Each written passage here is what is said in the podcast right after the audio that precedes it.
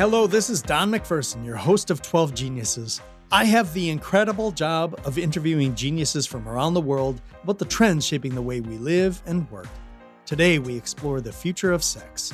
Like just about every other aspect of our lives, new technology is changing who we love, how we find partners, and the ways in which we express ourselves sexually. I became interested in this topic as online dating started to become mainstream. It was clear then that technology was forever changing this important aspect of our lives, and as you will learn in this episode, there is no end in sight to these changes. If the topics of intimacy, sex, and sex technology make you uncomfortable, this episode is definitely not for you. To help us understand the landscape of sex technology and the future of sex, our guest is Bryony Cole. Bryony is founder of Sex Tech School which teaches entrepreneurs and investors about the sex tech market, and she is the producer and founder of the Future of Sex podcast. Bryony, welcome to 12 Geniuses. Thanks for having me. Can you describe what you do? I'm a sex tech futurist, so I run my own school called Sex Tech School and help entrepreneurs build businesses in the space. It started with a podcast called Future of Sex, looking at this world of sex and technology. And can you describe what sex tech is? Yeah, I think the easiest way to describe it is looking at it as a compound of two words sexuality and technology. So, sex tech is any technology designed to enhance sexuality. Everyone goes, What the hell are you talking about?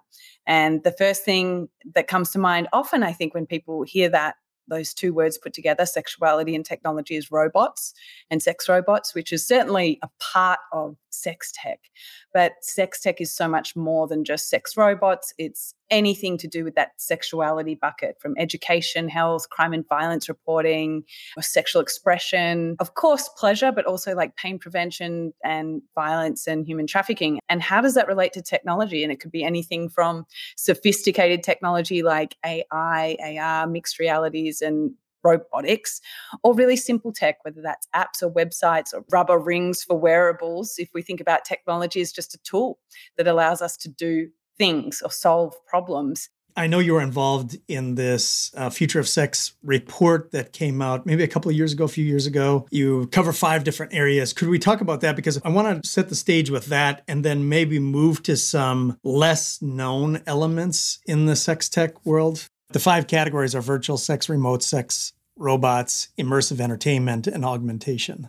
I think so. The easy ones to pick off there are virtual sex and remote sex because it's pretty much what everyone's experiencing right now, you know, going through COVID. And if you're separated from your partner, you're looking for different ideas of like, how might I be able to remotely connect with my partner and enjoy some sort of sexual expression? So they do seem sci-fi because in many ways we've seen them in sci-fi movies before, you know, in that long distance relationships or how do I connect teledildonics to someone on another planet or on another country and enjoy sex haptically and through technology. So remote sex is teledildonics, which is Wi-Fi or Bluetooth enabled sex toys. And I think a lot of people, what rings true there is like, oh, it's a vibrator connected to the internet. And a lot of the market for that pre-COVID was cam girls, right? Using these sort of Wi-Fi connected vibrators to make money online. COVID comes along, everyone's locked down, they're separated from their partners, and they still want to experience this. What happened is these sales spiked, but they also realized, oh, there's sleeves and toys for men that can be connected, and you can either connect to an app and then connect that app and give permission out to someone else on the other end of an app, or you can connect it directly to another toy and so feel those sensations at the same time. Again, it sounds so sci fi and like, oh my gosh, we can feel these things at the same time and have sex at the same time. So, yeah, it still is pretty sci fi. In fact, when you put it into practice, it's clunky, it's funny, people are going to these products for novelty more than they are to experience, you know, this being in the same sensations at the same time. So that's teledildonics. Virtual sex, if we move to that different sector, I guess, is how do we use virtual reality and products like that to not only simulate sex, but use it for different ideas around sex education, which is already, since that report came out, happened in the adult industry, and that porn companies are using this not only for their porn content, but also for creating sex education platforms forms in virtual reality. So, Virtual Sexology is a VR sex education platform. It's run by uh, a porn company, um, and the teachers are porn stars, but the education and the content there that is aimed at making you a better lover or getting to know your body, depending on what course you take, is all designed by sex therapists and really signals or points to the opportunities in this space. If we think about kids that go to school today that might have the opportunity to learn history or geography in VR and how effective that's been, what might happen there where we teach kids sex education in virtual reality and we enable them to be sitting in the same room as someone that can talk to them about STDs or STIs or sexual health issues or allow them to practice consent by walking through a simulation through a nightclub or something and you know having to practice consent or saying no before you actually get in that position in reality. We've seen those sort of practical aspects are really effective. So that's what we can expect in the future from virtual sex. I know I've I've seen you speak and you talked about sex ed that you received and I'm older than you are and and I received reproduction education. I wouldn't say it was sex education and so as I was kind of preparing for this I was reading this future of sex landscape and reading some of the literature on it. And I'm like, this is the end of humanity. and then I started to pick up some of these things that, oh, oh, there's actually some benefits to humankind from this, like you were talking about consent and education and, and things like that. I think that's important for people to keep in mind is that this isn't necessarily the end of humanity there are some benefits to some of these things. Yeah, well, I think that's a very normal human reaction to go, oh my God, this is the end of humanity. When we have these changes or when we have these big sort of innovation pushes, right? They're quite polarizing. We're either really hopeful and think we're headed towards utopia, or we're completely scared, fearful, and just like, this is the end of humanity. So I think they're normal reactions. And I think we underestimate how quickly we change from being in fear around them to thinking this is quite a good thing. The most obvious example I talk about in that sense is dating apps where 10 years ago when Tinder came out, everyone was like, oh, if you're on Tinder, like, yeah, you must be desperate. Mm-hmm. And today, if you're single and you're not on Tinder or you're not on a dating app, like, what are you doing? How are you finding people? You know, so we used to think that that was sort of so embarrassing. And now it's like, well, this is actually really empowering technology. And this is, oh, maybe we're sick of Tinder by now. It's on to the next thing. But I think it's interesting to note that those technologies and our attitudes around them do shift and change. And so when, you know, I talk about virtual sex and people go, that would be horrible. And then think, well, in 10 years' time, maybe you'll think differently, just like you thought differently about Tinder when it first arrived. So I'm a sex tech optimist when it comes to that, but very aware that people are scared. And, and also, it, I think it would be irresponsible to not mention the dangers of all of these technologies, right? Like when the introduction of the internet has created so many wonderful things, but also um, when we look at sexuality, in, even into that bubble, like revenge porn and the proliferation of like online pornography and human trafficking and things, they're real dangers as well that you have to be mindful of. There's no sex tech ethics committee, and a lot of the time, governments and legislation takes five to 10 years to catch up. Let's talk about augmentation for a minute because that's one of the areas on the future of sex landscape that you talked about. What is augmentation? Because I think it's far more diverse than maybe people might initially imagine. For me, when I think about augmentation, I think about augmenting your appearance and your abilities, right? Adding something on. And for sex, there's so many different ways that could be. Do we want bigger and better things? Can we augment that with prosthetics? Certainly. And I think one of the more short term, interesting parts of sex tech with augmentation is the ability for people to have different genders, shall I say. And the VDOM, which is coming out in a couple of months, is a smart strap on designed for marginalized communities like lesbians or perhaps paraplegics or people with premature ejaculation that want to have a strap on that they can also augment to where about in the world and feel sexually expressed. Where previously people would have to like put on a sex toy when they're about to have sex because that's what it's designed for. What about walking out in the world? What about my sexual expression and identity as I move about in the world, which is a part of sexuality? How do I have a penis that goes from flaccid to erect if I don't have a penis? And so augmentation in that sense is super interesting around questions of sexual identity. I think another interesting example of augmentation is around sexual violence prevention and the Rape Axe technology, which is a female condom fitted with barbs. And for listeners who haven't heard of the Rape Axe before, the female condom um, fitted with barbs was designed to prevent rape. And the fact that if you did experience unwanted penetration, that female condom you're wearing would clamp onto the penis and you'd have to go to hospital to have it removed. So, in the context of a country that experiences uh, rape every 17 seconds, this is a really interesting, valuable innovation, not without political and societal ethical questions and moral dilemmas around it. But I think that's where augmentation is going, where we're solving these almost smaller subsets of the population and issues around that, which is interesting as much as we are augmenting our appearance. And then the, the last one we haven't talked about is immersive entertainment. Could you talk about what that is? a good example of a company doing that, I think, is probably CamSoda. So again, the adult entertainment industry tend to dominate these things where they mix their VR content with sex toys Kiiroo as well do this, who are sex toy manufacturer out of Amsterdam, where you're able to view VR content that they've partnered with adult companies and they use their own sleeves and vibrators to sync in time with the content that you're viewing. So it feels even more and more like you're there in the room.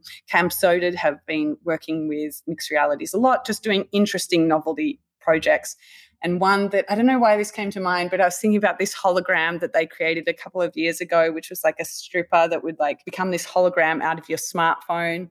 The other one that, that is obvious that comes to mind there is Gatebox, a virtual assistant, much like Google Home or Alexa. She controls the temperature in your house and the, the lights and things like that. I call her a she because it's a blue cartoon character, almost like a schoolgirl, sitting in this glass case. And while she controls all the things, she she dances around and she sends you emotional text messages and says she misses you. So she blends that idea of like a virtual home assistant with an idea of an emotional girlfriend. Yet she's just sort of this hologram in a in a glass case, which to many people is disturbing, but to some people in Japan is so enticing that they've ended up marrying Gatebox. And there's hundreds of men that have now married Gatebox. And look, if you work at the company, you get a birthday off. And just, I think, raises a lot of interesting questions around what is intimacy without humanity? Can we still have intimacy if it's just with technology? And what does that mean? And what does it mean to love or marry a technology?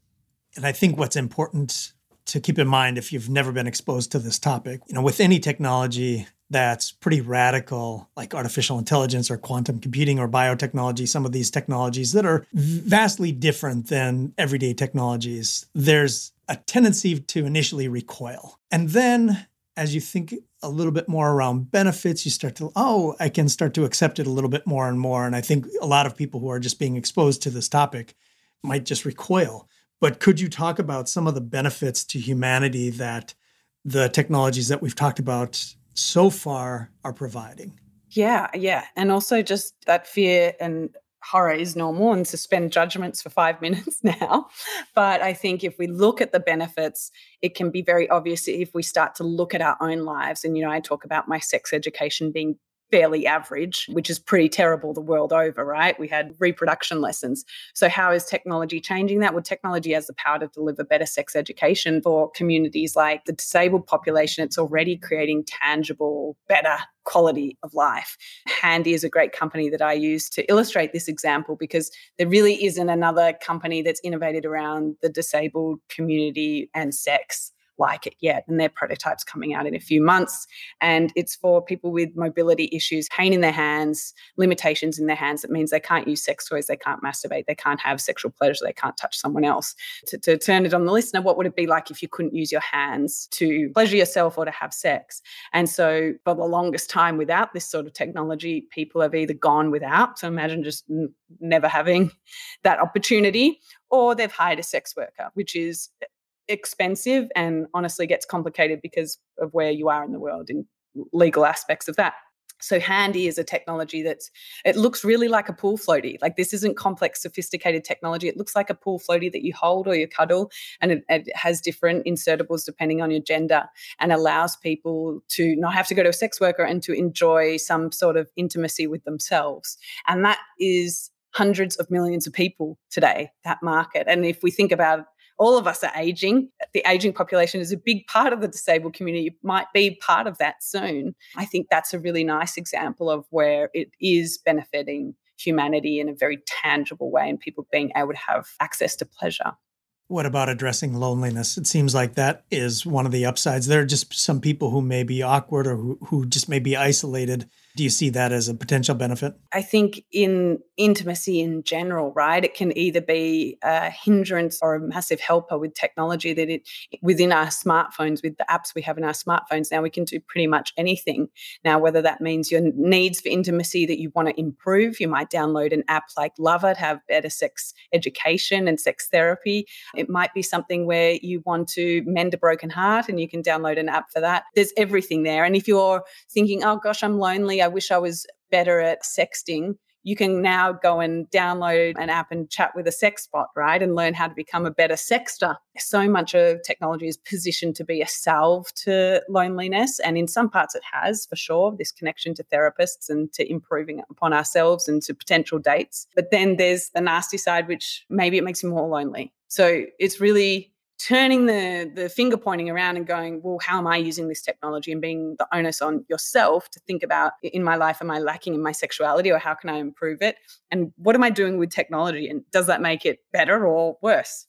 Yeah, so you're kind of setting us up to talk about some of the pitfalls or some of the downsides and and what have you seen or experienced as and heard from clients or people you've talked to around the downsides of sex tech?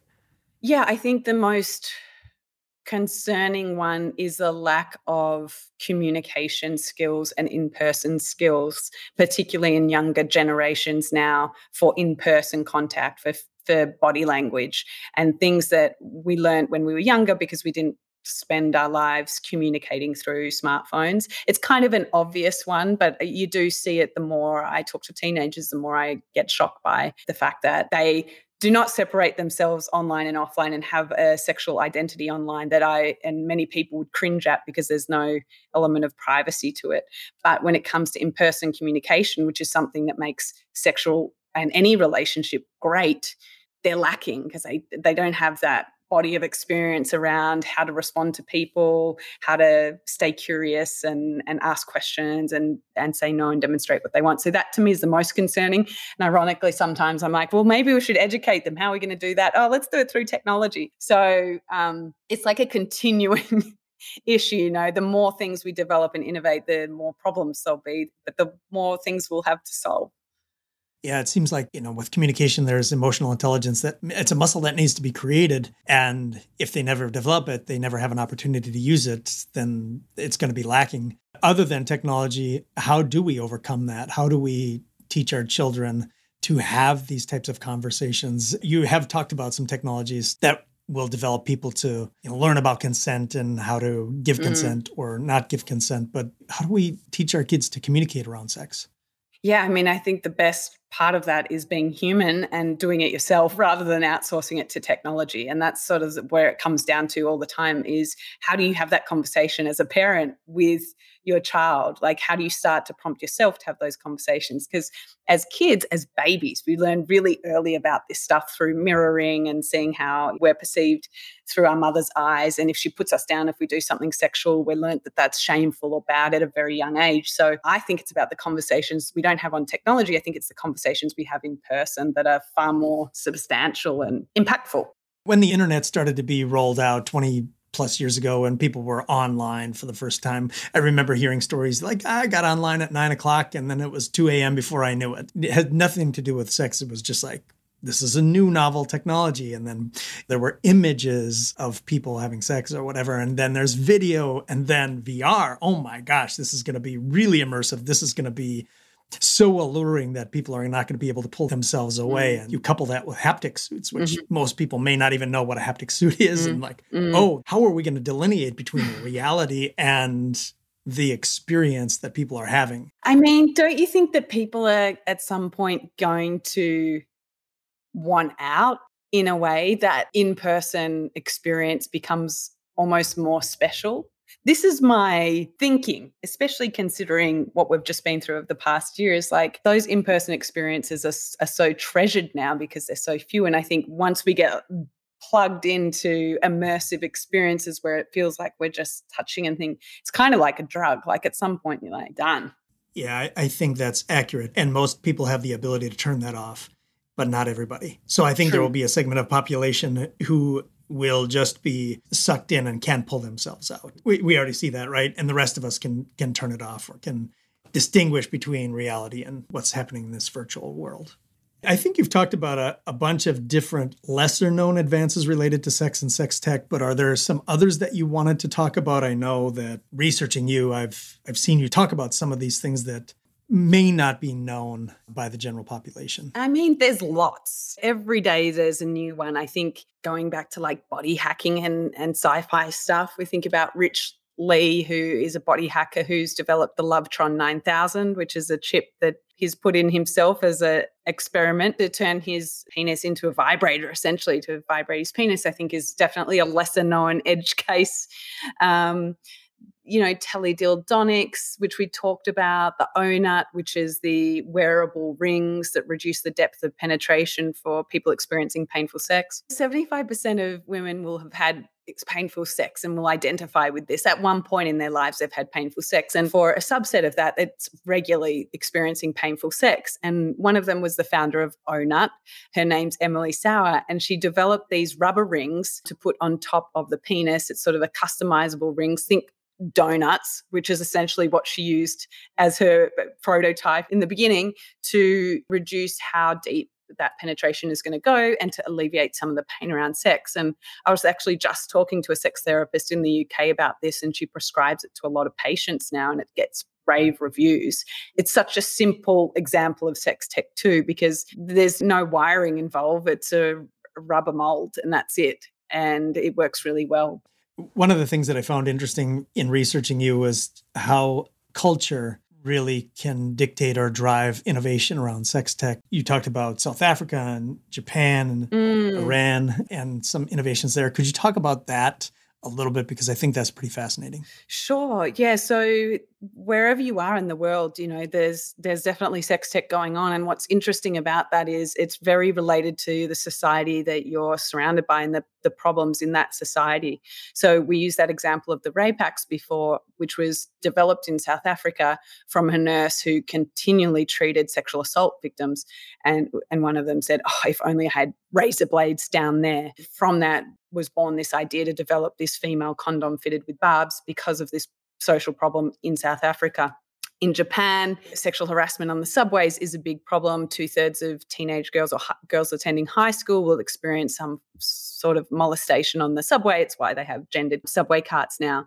But out of that was born a UV stamp where you would stamp your perpetrator. If someone groped you on the subway, you could turn around and do this UV stamp, which would then identify the perpetrator to other people. It sold out in a matter of hours. It cost about $20 and it was developed by a telecommunications company. But it was something where it was developed in a country where perhaps you would go and do that if you felt like someone groped you but perhaps in the new york subway would i turn around and stamp someone maybe not but it was such a big problem that this this emerged as one sort of solution there and then the other example is, you know, in Iran where domestic abuse is a real problem. I think the statistic there is around two thirds again. So it's a huge problem. And how do you help equip women who want out or need resources like education or legal resources without causing more violence and trouble in that scenario. So, how do you equip them? And Torange was an app that was developed to look like it wasn't an app, you know, to look like you were using another app. And you could press that button and it would it would either call a friend that you had nominated, it would call the police if you wanted, it would also provide you access to legal resources and education. How do you see sex tech changing the way we date and fall in love and experience intimacy? It's always changing. I mean, I see sex tech changing as much as we're changing sex tech, right? So even last year, no one really was keen on going on a video date with someone whereas now that's a feature that's in all dating apps because you know we've all been locked down and forced to use zoom and video for a year so yeah it's not the technology that's changing us it's us that's changing the trajectory of the technology. we think about how many celebrities have joined sex toy brands in the past six months. We've seen Gwyneth Paltrow, we've seen Lily Allen, we've seen Cara Delevingne. We've seen these slew of celebrities join as creative directors,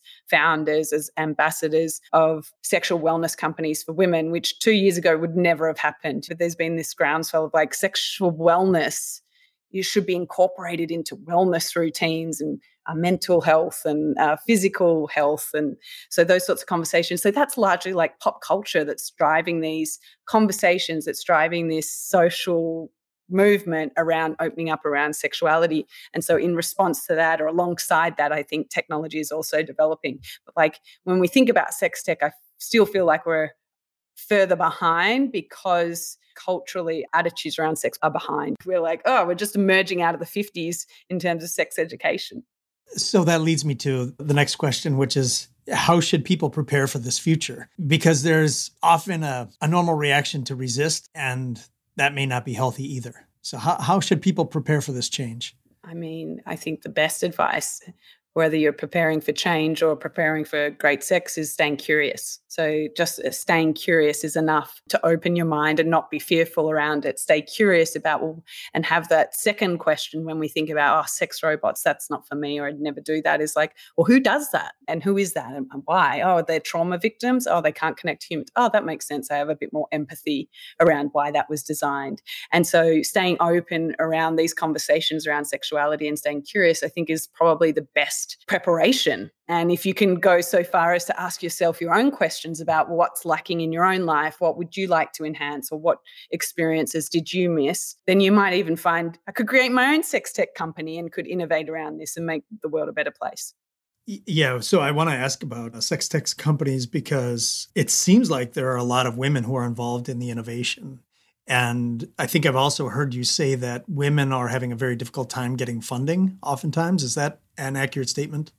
Yeah, I mean, it's very accurate. I think sex tech in general is hard to fund. I think a lot of the conversations that are positive and for all the social conversations, positive stuff we're seeing on screens, programming, that sort of stuff, when it comes to pitching and raising money, it's still really tough, whether it's morality clauses or just people's general uncomfortability with this space because they don't have a vagina, it's very hard to raise money for women's sexual wellness products. It's the big challenge to the industry. A lot of the time, if you go into those rooms and you talk about sex, it immediately gets lumped into adult content. So, really tough to take yourself out of the porn box, you know, and I think that it's clearly not the case. But it's very hard to get out of that mindset that sex equals porn equals creepy and dirty and weird, and we won't touch that. Yeah, I mean, I think that's where a lot of people's minds go to pretty quickly. Where is sex tech missing the needs of people, men or women?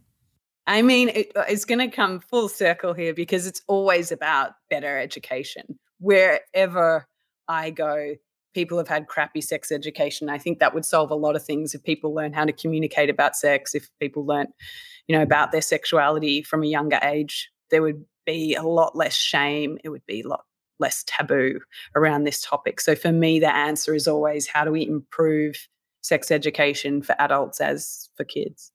So in the future, how do you see sex work being impacted by sex tech?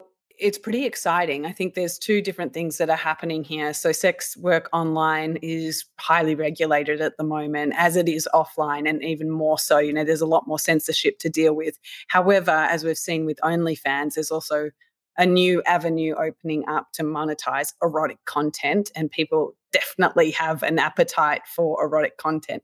So I think in many ways it's creating new opportunities, which is exciting. Unfortunately, as that goes ahead, there's more and more legislation around around sex work because it gets lumped into human trafficking, which rightfully should be legalized, but it's a very tricky, slippery slope there because then it starts to to impact people who are sex workers who have chosen to be sex workers and and their clients know that they would like to receive their services.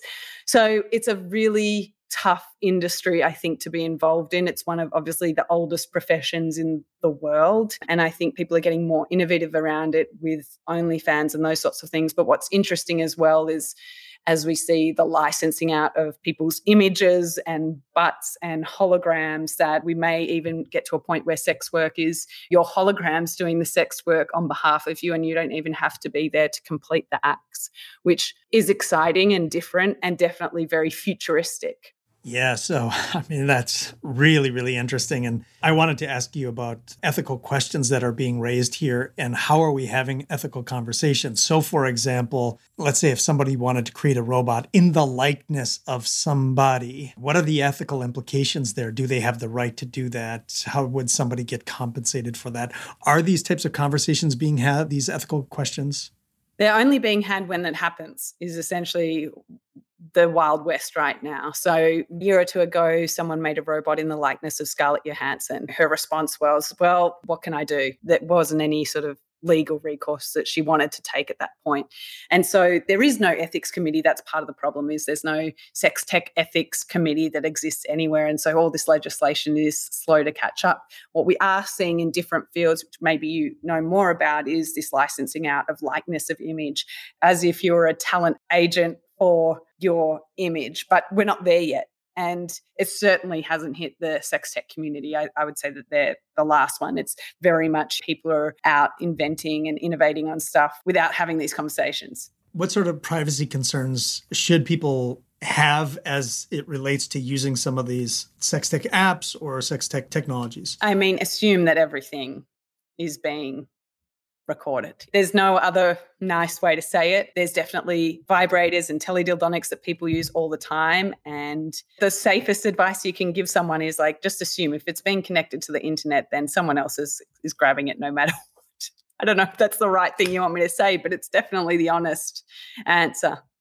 Yeah, I think that would have been my assumption. And I appreciate the honesty. We've talked a lot about sex tech and its future so far. When you look out five or 10 years, what does the future of sex look like?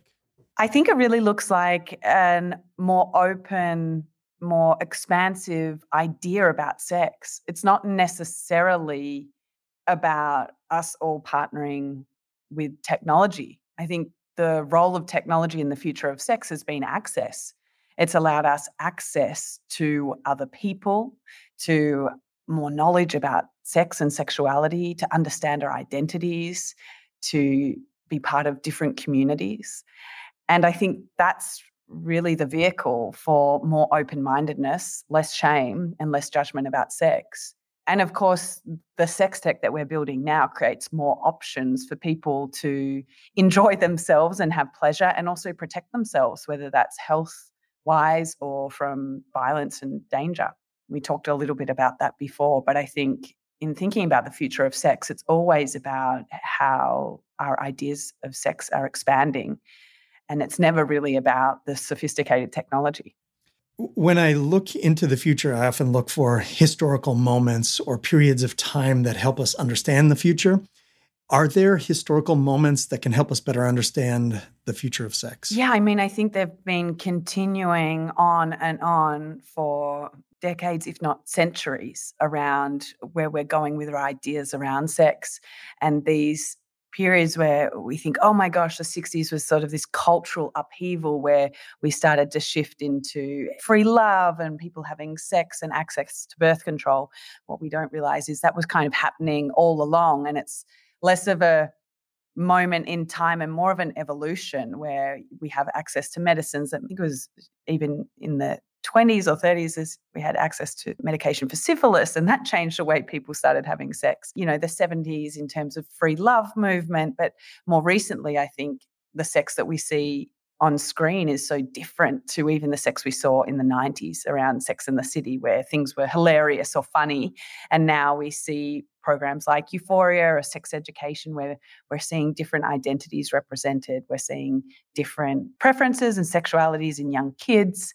And it's an opening up rather than I think these moments in times. We can also, of course, look to Me Too and the Time's Up movements, which have been really powerful in having women come forward and talk about sexual assault and being able to talk about sexual assault publicly just empowers a larger conversation around sexuality for everyone to start talking about sex, whether that's on social media with their partners, with their friends. I don't know if you watched a Britney Spears documentary recently, but it took me back to my childhood and being 15 years old because that was around the time that Britney Spears was becoming popular. And I just remember um, how revered she was for being pure, you know, in this virginal culture that we celebrated when I was 15, you know, 20 years ago, and how much that's changed today. You know, and we think about sexually fluid pop stars now and people online talking about homophobia or starting movements around and against